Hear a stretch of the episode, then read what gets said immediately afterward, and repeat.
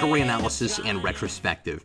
If you haven't seen this film, you might want to before listening to this review. The LEGO Justice League movies have often been a silly, refreshing escape from the mediocre to awful direct to video animated films we got through the 2010s in the 2D New 52 inspired DC cinematic universe.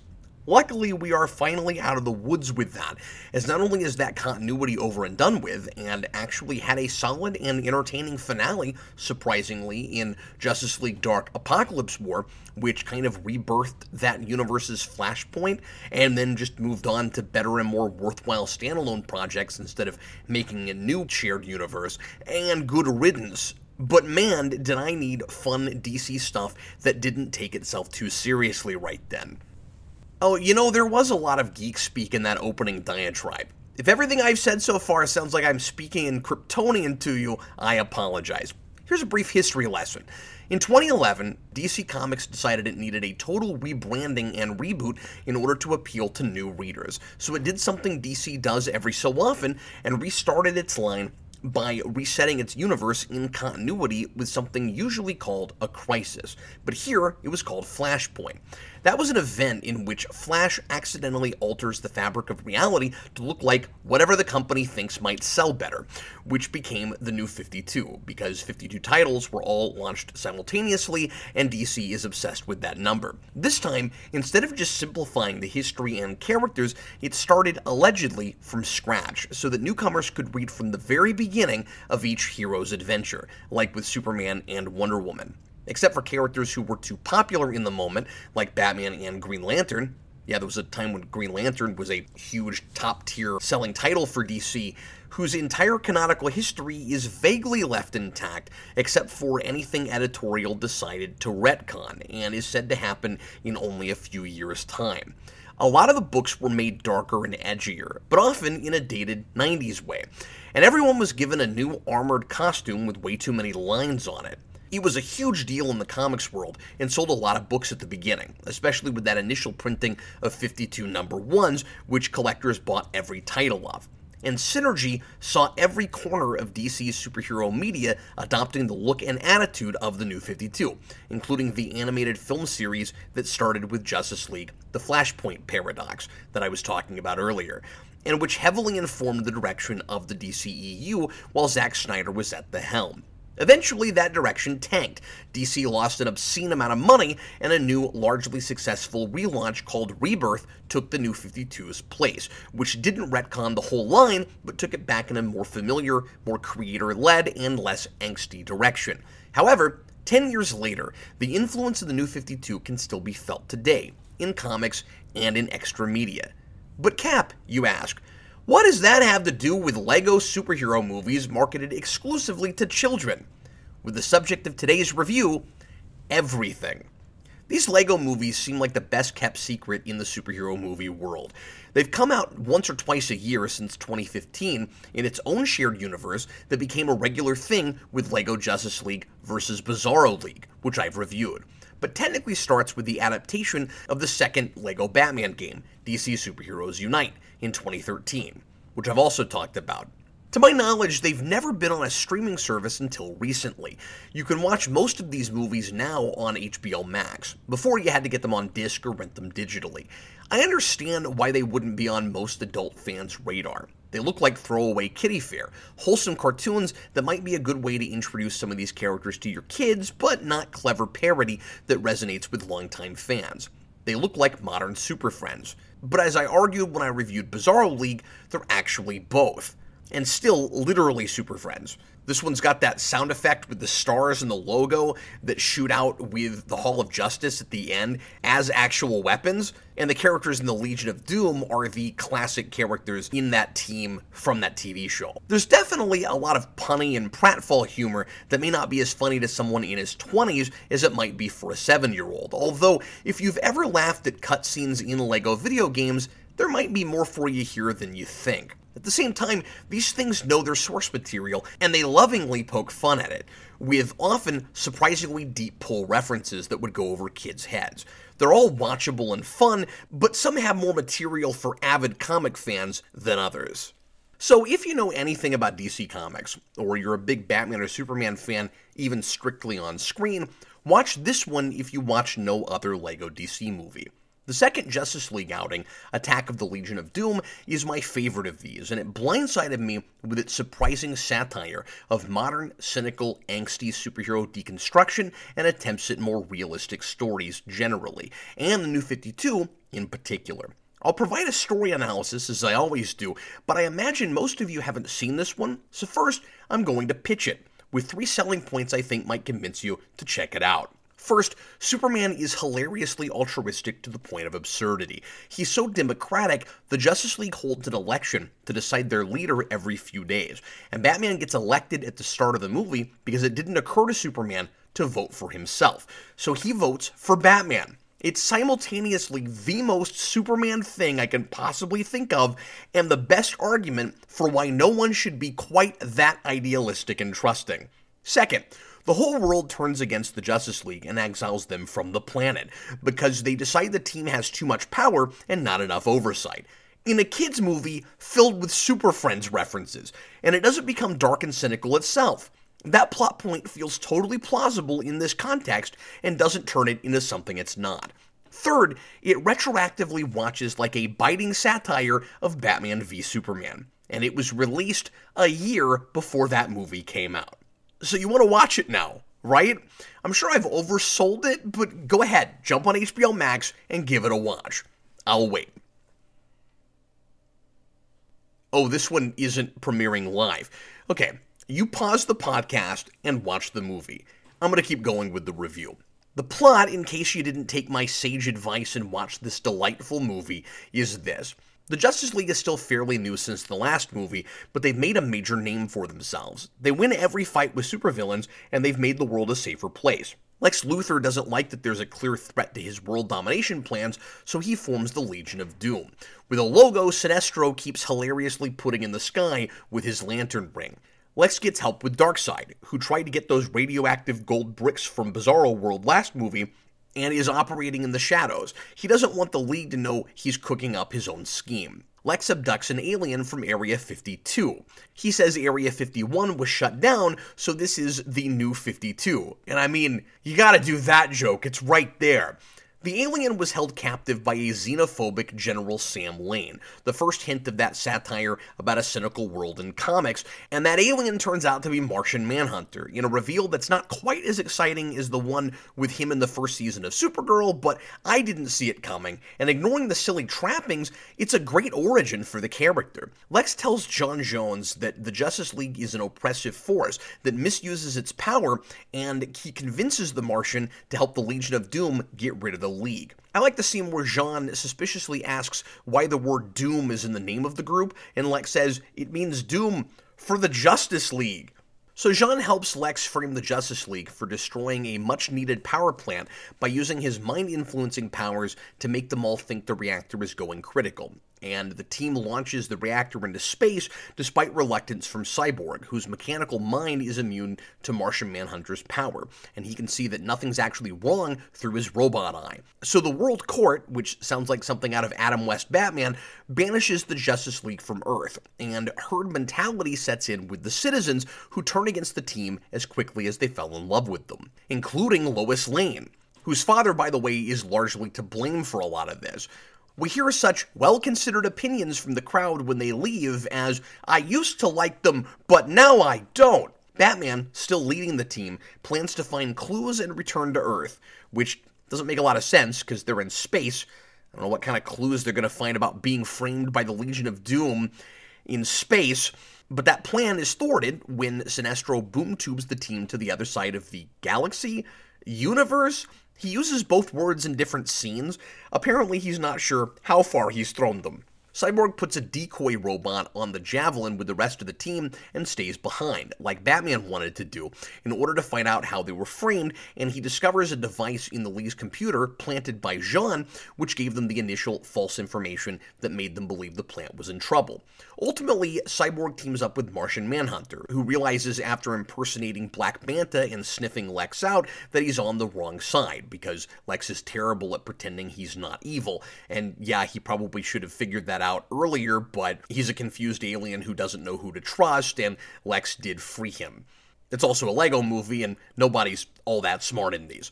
Cyborg and Manhunter force Sinestro to use Darkseid's father box to bring the League back from the other side of the galaxy, or universe, and with the help of Cyborg's new modifications to the Hall of Justice, which can now be used as a flying fortress replete with weapons, just like the Hall of Doom, they defeat the Legion and Lex goes to prison. Lex makes a communicator in his cell, somehow, and contacts Darkseid, who refuses to break him out on account of his incompetence, and instead decides to team up with Brainiac as sequel bait for the next film. Because so many Superman and Justice League stories, no matter the continuity, end with a Brainiac tease. One of the things that impressed me about this movie is that a more serious story could easily be told utilizing the same basic plot points. It's a legitimate Justice League plot. It's less farcical and more compelling in its own right than the Bizarro League story, just infused with the same Saturday morning cartoon sensibilities and trademark Lego humor. Sure, something more sophisticated wouldn't see villains competing in an obstacle course you'd see in a Japanese game show to be in the Legion of Doom, I do not, by the way, understand why Man-Bat is there, and the Trickster probably wouldn't show up at the beginning with a plot to set off a giant stink bomb. The third act confrontation probably wouldn't be toy fortresses hovering in the air like children are holding them at arm's length, shooting at each other for five minutes. But the broad strokes aren't too far off from stories an adult viewer might take seriously in a mainline animated DC movie, or even a live action one. That's partly why it's a good parody. There's an authenticity to the storytelling that makes it funnier than if it was just a strung together series of events with no internal logic. It's the difference between a satirical story and a skit or a sketch. The characters are still pretty much archetypes, but there is a beginning, middle, and end, and there is at least one character who gets a real arc. So I'm about to break down the three uncanny similarities between this and BVS, but I don't want to seem hypocritical. When I wrote my memoir length miniseries on that movie, I often compared that story to a cartoon. There are a lot of elements there that feel like things kids would do with action figures, like the pointless Batmobile chase and a big monster showing up at the end after two heroes that have to fight because it's cool suddenly seem like great friends. But things like Lex trying to prove to the world that Superman is too good to be true, and Batman deciding to take Superman down because he has good reason to believe Superman is a threat to the planet, have tons of story and thematic potential.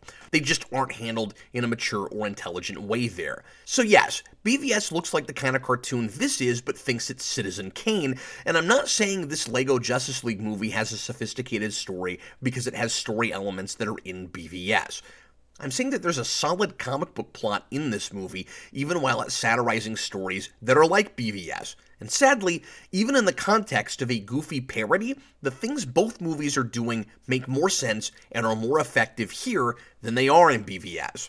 So here are those similarities. A, the world loves the Justice League at the start here, just like they do Superman in BVS, and they're easily turned against our heroes, also like in that movie. This is a world of simple minded, gullible idiots who need superheroes to solve all their problems for them, like in 60s Batman, because this is making fun of groupthink and drones who listen to whatever the media tells them. So I believe they all love the heroes and that they all turn on them when the team gets framed. I didn't buy most people trusting Superman at the end of Man of Steel in the first place. B. Lex has a frame up plot designed to turn everyone against the heroes, just like he does in BVS with Superman. Except I understand what he's doing and why here, and there's nothing convoluted about it.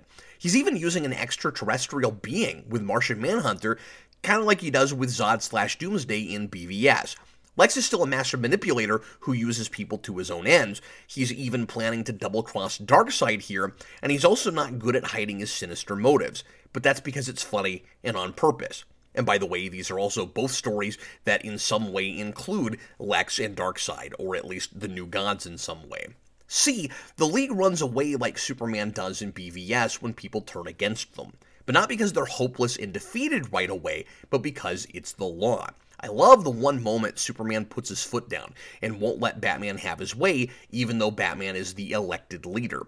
Batman wants to stay on Earth and hide in the shadows while proving their innocence, but Superman says they must follow the will of the people. If they want us gone, we go. The Superman is played as too idealistic for his own good. Batman is actually proved right in that situation, eventually, but Superman actually cares about what the public thinks, unlike in Man of Steel. I don't know if that's funny or just really sad. And there's not a big fight between Batman and Superman here, of course, but if you didn't know when the movie came out, you might think it's poking fun at BVS just based on their relationship in this. The way they get along is absurd. In BVS, Batman is worried Superman will become a megalomaniacal dictator. Here, he votes for Batman as team leader and relinquishes power to the guy who, in BVS, he thinks is abusing his own power in branding criminals. As odd as it seems that this movie is making fun of the DCEU before it even has the edgelord reputation, yeah, the Zod snap in Man of Steel was notorious for a lot of people, but one does not a pattern make. It's really a parody of the then current comics universe, which, as I alluded to in my BVS review, paved the way for Zack Snyder's take on the material. I don't think you get that movie without New 52. A couple of specific plot points notwithstanding, a lot of the low hanging fruit in BVS also applies to the New 52.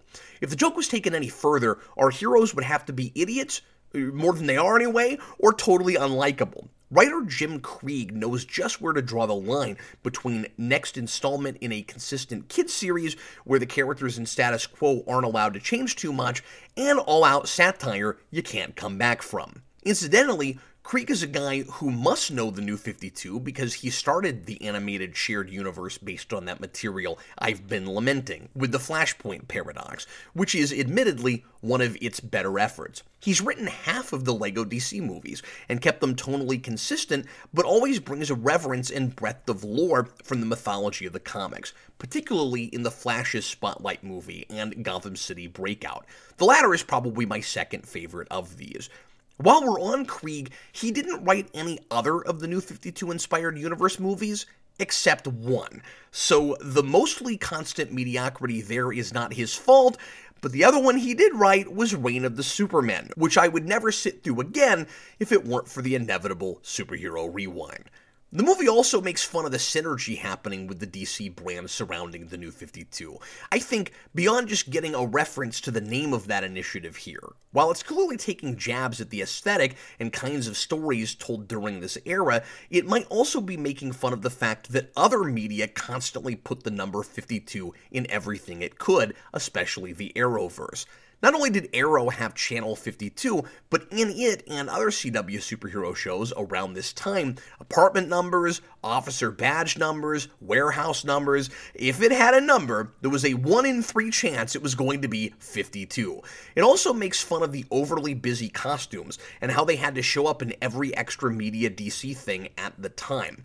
When Cyborg accidentally sets the Trickster stink bomb off, half the Justice League uses the excuse to change into brand new costumes, based on the new 52 look. And Cyborg even comments on the much discussed and often maligned decision, by classic DC fans anyway, to lose the red trunks on Superman's costume.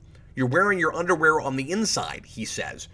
Flash and Green Lantern decide they're too good to get the new costumes, and I think that's funny because Flash has my least favorite costume in New 52. The fact that Darkseid has to be involved in this story, as well as the last one, might also be part of the synergy joke. Or that might just be plain synergy. I can't tell. It makes me wish the LEGO Justice League series had started with a comedic adaptation of the awful first arc of Geoff Johns' Justice League series, which admittedly gets better later, because that ruined the Justice League for me for a while, and it would have been cathartic. I also imagine it would have been a better version of that story than the second movie in the New 52 inspired animated universe, Justice League Doom, which makes Geoff Johns' effort look inspiring and those characters nearly likable by comparison. Why couldn't this Krieg guy have written that? Although, who knows? I've liked a lot of his stuff, but he is hit or miss. While he wrote the best movies in this series, he also wrote, gasp, Batman and Harley Quinn. When we get to that review, I might make history by just spitting into a microphone for half an hour. That first Justice League arc was a massively influential story because it set the tone for the whole New 52. Its first issue was the first and only new DC book sold the week it came out, if memory serves, and I'm convinced it's the reason BVS has a shoved in subplot about parademons and Darkseid showing up eventually. Nobody's allowed to get along in that story. Batman takes his mask off in front of people for no good reason, just like he does in the Justice League movie, and it's why Cyborg has to be a founding member. I talked about why I've never liked that in my review of the theatrical cut of Justice League, but as a refresher, Cyborg doesn't fit into a godlike archetype, he's a teenager, he's not larger than life enough, and he's too much of a modern, conflicted, Marvel esque character. Interesting in his own right, but very strange as an original Justice League member. So, Attack of the Legion of Doom not only acknowledges that Cyborg doesn't really belong in the Justice League, but makes an entire character arc out of it. It's perhaps part of that synergy commentary, but instead of making Cyborg the butt of a million jokes to drive that point home, it makes him the protagonist and he earns his spot on the team. He's the only character who really has an opportunity for change in this story and has any character growth. The point is supposed to be that he's not a screw up and he's too hard on himself. He has to learn to play to his strengths and not overcompensate for his insecurities. He actually does screw up quite a bit toward the beginning. He sets off that stink bomb, which is the first thing in a list of items the Justice League is blamed for when they're banished after the power plant incident. But importantly, no one on the team blames him, and they all trust him. He does mess up regularly, though. He also oversleeps at the beginning and is late to the election meeting, even though he has an internal clock programmed into him. So he's scatterbrained and doesn't take things seriously enough, and maybe he's made so wacky because he seems even traditionally too young and mature to be on this team besides the fact that he's also characterized that way in other comedic material like Teen Titans Go. But self doubt does surprisingly come from a character place, which is true to the classic character. He worries about his artificial nature, driven home by Sinestro in the Area 52 fight, when he says, Is that all you can do? Sit there while the real men do the work? Which I love because they're all plastic people in the first place. Cyborg goes to every League member for advice, which reveals some of their own personal hangups. I like Batman's terrible advice don't feel anything and bury every emotion deep down. It's the healthy thing to do. And Superman just sings a Midwestern farm song about hard work that's not remotely relevant to the situation because this Superman sees everything in black and white and is incapable of seeing complex problems, which is why he indirectly created the Bizarro League last movie by simply sending Bizarro to a lifeless planet and hoping it would all work out. Like in the 60s Batman series, we have seemingly positive, do no wrong heroes here, with disturbing implications in their behavior and psychology if you look too close. And that speaks to why these characters started as power fantasies that were never intended to exist in a modern, realistic world.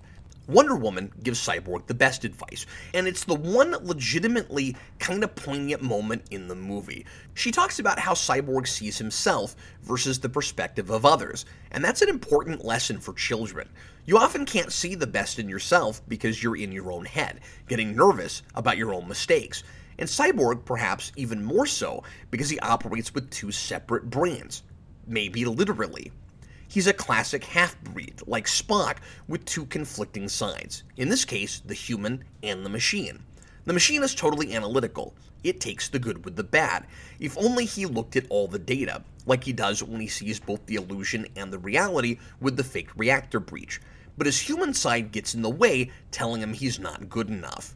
And yet, he needs his human side because it's also the one that cares about his friends.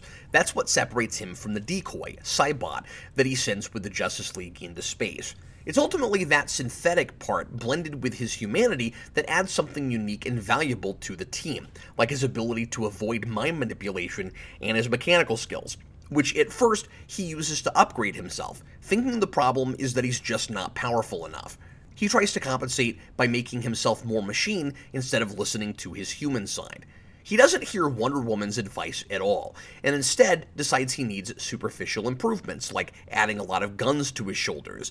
He uses that talent to improve the Hall of Justice rather than himself, in a nice payoff to the setup to his tinkering hobby at the beginning. I think his mistake in trying to be more than he is, rather than being himself, should be more central to his arc, and there isn't enough of a consequence to that beyond General Lane saying, Look at all the guns on the robot one when the world turns against the League. But otherwise, it's a good lesson for kids, and it's a well structured character thread.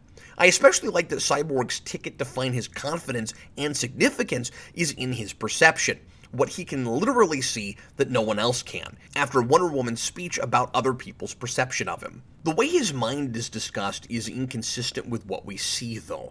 We're told, I think by Batman, that Cyborg is immune to Martian Manhunter's mind powers because he doesn't have an organic mind. But he isn't really immune, it's just in one eye, which would imply he has an organic mind and a computer.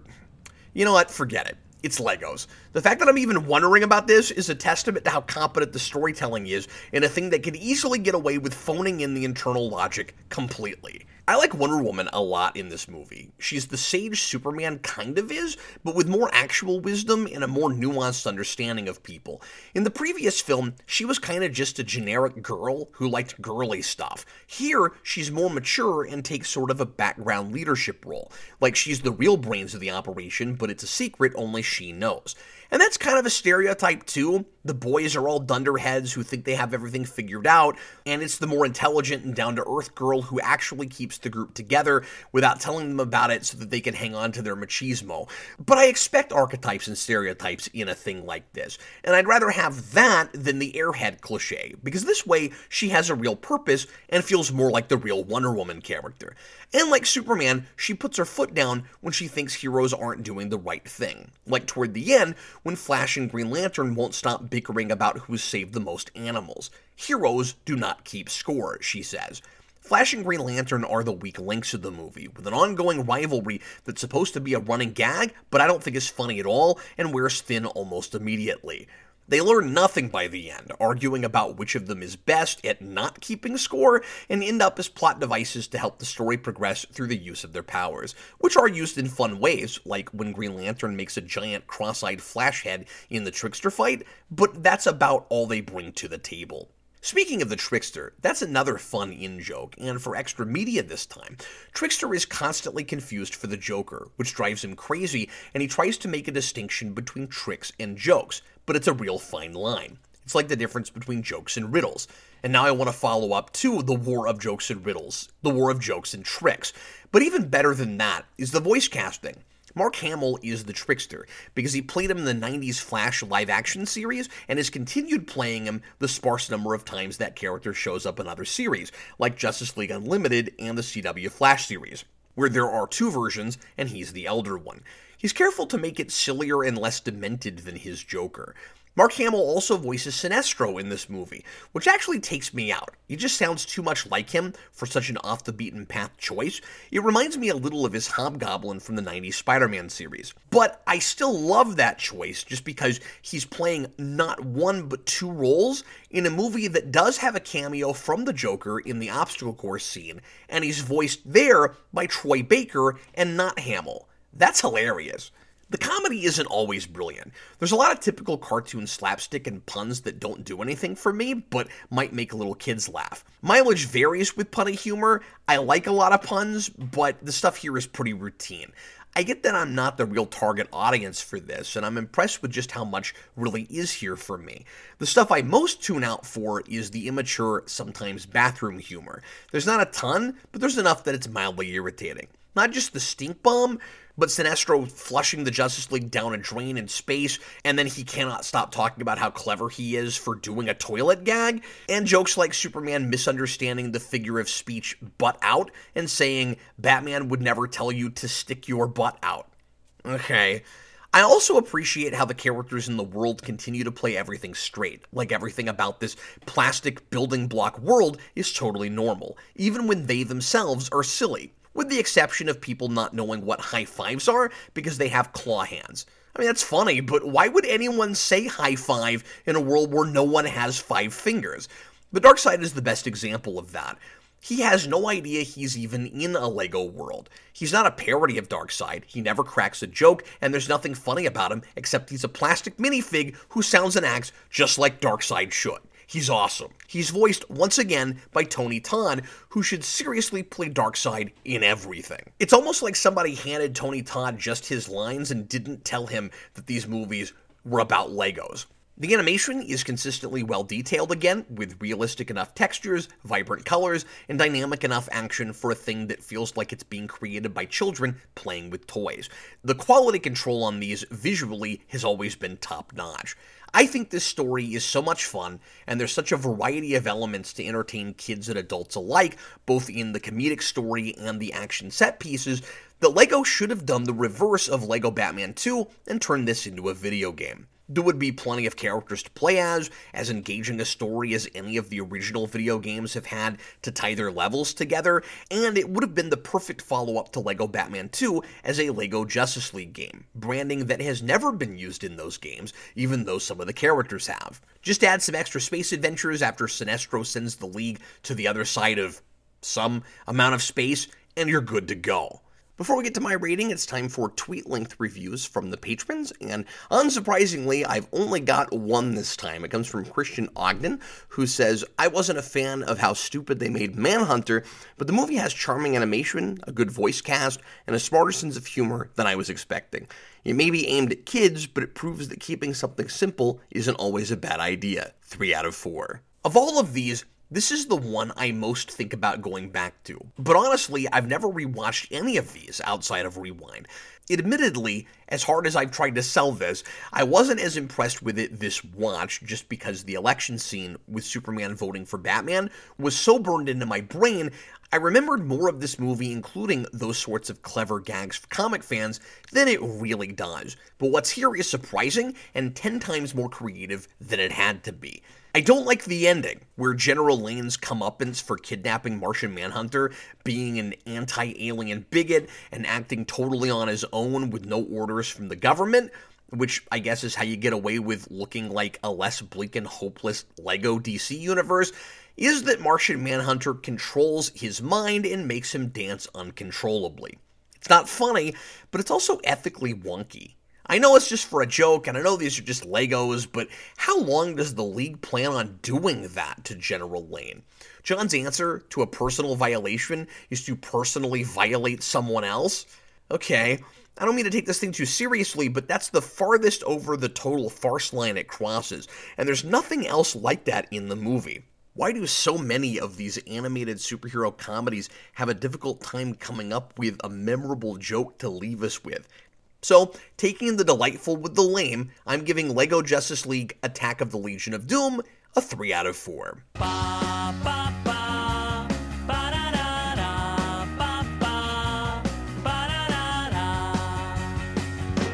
Thanks a lot for listening to this one, folks. Really appreciate it. It's time now to put this movie on my ranked list at letterboxd.com. You can check out the list of all of my rankings of movies reviewed on this series at the link in the description at Letterboxd. Uh, I'm going to put this at the very bottom of the threes, I think. I like this one a lot, but not any better than anything else I've given a three star rating. So it's going to be the new 64 right under Hulk Versus. I want to say thanks a lot to all of our patrons.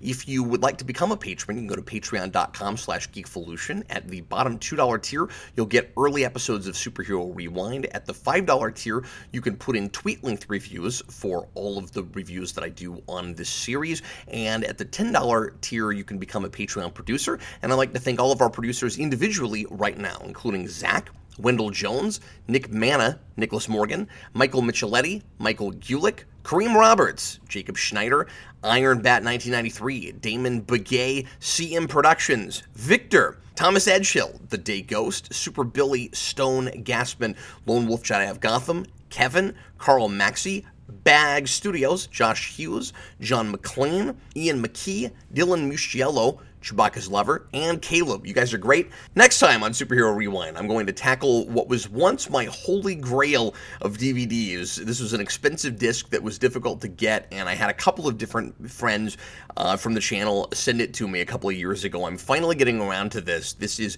Nick Fury, Agent of S.H.I.E.L.D., the TV movie from 1998, starring David Hasselhoff, and written by, as it says on the front of the box, from one of the writers of Batman Begins, David Goyer. So look forward to that, and I'll see you again next time. Later, folks.